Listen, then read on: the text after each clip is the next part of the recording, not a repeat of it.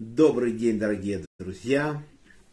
Сегодня Пурим Шушан, Пурим Шушан Самех. Этот Пурим празднует в Иерусалиме сегодня. В городах, которые окружены были стеной во время Гоша Беннуна, празднуют 15 числа. Пурим – это очень веселый праздник, в Иерусалиме особенно.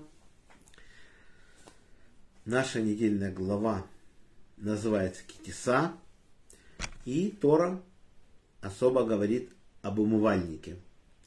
То есть то, что мы собрали на устройство храма.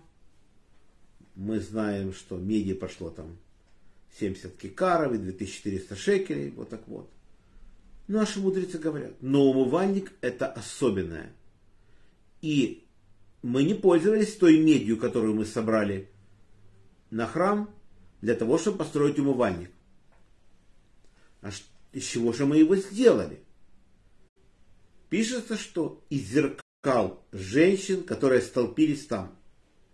Что значит столпились? Ну, дали зеркала, ушли. Нет, Моше сказал, я не приму. Женщины принесли свои зеркала от всего сердца. Это особая ценность для них. Зеркало было редкость, было оно медное, полированное. В общем, они говорят, мы хотим сдать. Моше нет. Вы перехорашивались, чтобы совратить мужчин, чтобы они с вами рожали детей. В общем, для храма это не подходит. Но Всевышний сказал, возьми у них Маше, мне угодно то, что они делали, что сыны Израиля тяжело работали в Египте, и для того, чтобы женщины им понравились, нужно было быть красивыми, в общем, эти зеркала помогали для этого. Всевышний говорит, мне это угодно. И Маше тогда принял. И сделал этот умывальник. Это особо священный предмет. Это не просто умывальник. Для того, чтобы подойти к храму или к жертвеннику, нужно было омыться. Пришли коины на работу, или левиты, пошли в баню. Хорошо, подойти к храму не могут, После этого пошли в Микву. Все уже, казалось бы, чистота полная. Подходить. Нет. Всевышний говорит, нет. Вы обязаны омыть руки и ноги вот с помощью этого умывальника, который между шатром откровения и жертвенником. Как там происходило, одновременно мыли правую руку, правую ногу, потом левую, в общем, вот так вот. Точно мы не знаем, какой это форме он был, есть мнение, что это наподобие самовара выглядел. В общем, не знаем предполагают мудрецы только.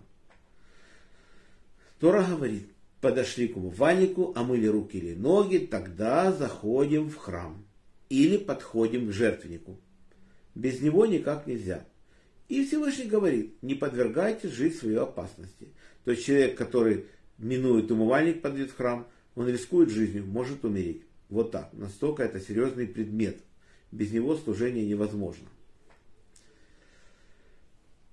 После этого Тора подходит тому, что, что мы называем масло для помазания. То есть особое масло для помазания. И пишет его состав, пишет 500 шекелей кассии, священной корицы дважды по 250 шекелей, и ароматного тростника 250, в общем, и чистой миры, в общем, там, по-моему, 250 это по-моему, чистой меры 500 шекелей, потом ароматной корицы 250 шекелей, потом 250 э, шекелей касси, ароматного тростника 250 шекелей. Можете себе представить, что такое 250 шекелей? Это же много денег. Смотрим эту корицу. Ну, она-то, может, и не самая дешевая пряность, но что такое взять дважды по 250 шекелей, то есть стоимость пещеры Махпила – со всеми деревьями, с полем, со всем пещера, все это. Цена этой пещеры была 25 серебряных шекелей, наши мудрецы говорят.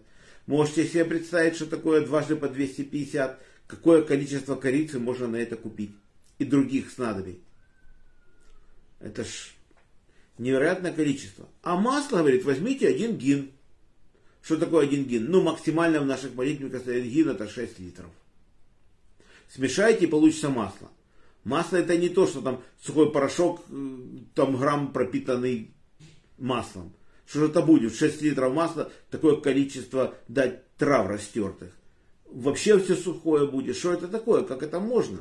Так, так смешать, чтобы именно масло было, потому что написано, написано в псалмах, что стекало масло на бороду огорона, капало там. Как это может такое быть?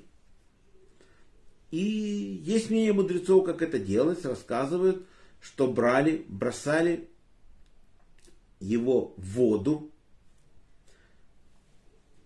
масло и вот, этот, вот эти все пряности бросали в воду и кипятили. И сквозь масло проходил пар запахом этих трав. И масло набиралось запаха этих трав и становилось священным маслом для помазания.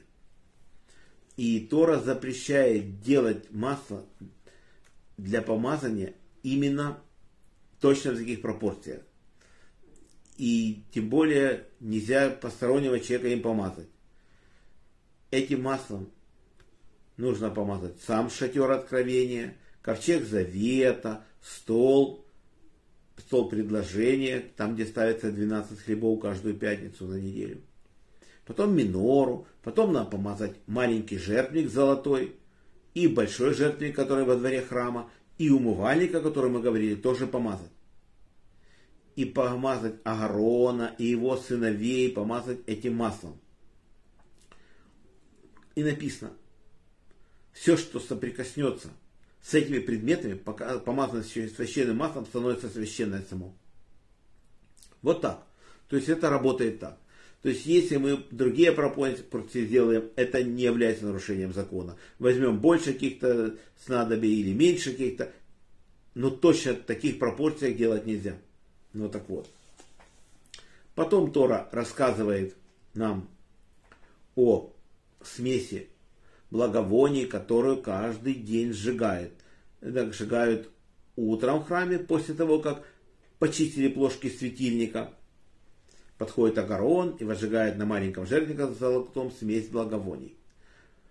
И перед тем, как зажечь минору на ночь, тоже подходит Агарон и зажигает смесь благовоний. Пишут наши мудрецы, что это любимая жертва Всевышнего, потому что не надо резать животных, и у нее очень большая сила. Запах осажения этой смеси проходит далеко за многие километры от Иерусалима и слышен везде. То есть очень невероятное событие происходит с этой смесью. И можете представить, и это и утром, и вечером, и так каждый день, изо дня в день. И все это слышат, от запах, в общем, такое, такое чудо происходит. Невероятное вот что-то. Тоже пишется, что там идет четыре вида ароматной смолы. Что это такая смола? Это смола фруктовых деревьев, четыре разных вида и другие, там написано снадобья, и еще, еще, которые сами еще на ваше усмотрение какие-то снадобья возьмете. То есть коины должны знать еще какие-то снадобья, которые в Торе даже не указаны, там так пишется. Вот так вот. Тоже делать подобную смесь, точно такую в таких пропорциях, как выполняет в храме, тоже нельзя. Вот так написано. Вот так вот. А на сегодня наш урок заканчивается. Урок был дан за поднятие души Мойша бен Давид, Берта бат Исраэль, памяти Яков бен Ахум, Владимир бен Григорий, Павел бен Ефим. За здоровье Светлана бат Клара, Шимон бен Исхак, Борис бен Мария, Анна бат Ривка, Полина Пер бат Соня Сура, Лена бат Клара, Женя бат Ида, Анна бат Елена, Ефим бен Эстер, Двойра бат Мирьям, Моисей бен Ева, Ирина бат Двойра, Йосиф бен Раиса, Инесса бат Маэль, Евгений бен Берта, Евгений бат Ита, Фера бат Анна, Геннадий бен Ирена, Мойша бен Маня, Елена бат Инесса, Ольга бат Светлана, Йосиф дан бен Царов, Таня бат Фрида, Ида бат Рива, Малка Рут бат Соня, Юрия бат Бела, Яков Йосиф бен Рахель, Шимон бен Мира, Фейга бат Берта, Ася бат Года, Марк бен Нина, Йосиф бен Фрума, Леор бен Клара, Рафаэль бен Клара, Хана Цепора бат Сара, Ида бен Хая Авива, Ефим бен Соня, Бая бат Фаина, Алексей бен Ольга, Гая бат Сарит. Масло Барсас была Ирина Батуи, Арон Ребен Ури. За хороший дух Арон Ребен Двора, Дниз Бен Ахума Вегаль Бацара, Хана Бат Авраам, Рафаэль Эрлей Бен Лариса. Парасай Блюд Лаир Бен Рая, Марина Бат Рая, Анна Бат Александра, Борис Бен Марина, Алексей Бен Наталья. Всего хорошего Олегу Марченко. Всем браха, парноса, кавана, мазл то, что мы это время не грешили, учили Тору. Всем всего самого лучшего. Желаю всем крепчайшего здоровья. Еще раз Пурим Шанцамеях. Пусть закончится эта страшная война, этот месяц. У нас история решающая всегда. Выигрываем мы все суды. И до следующих встреч. Надеюсь, она состоится завтра в 15 часов. Шалом.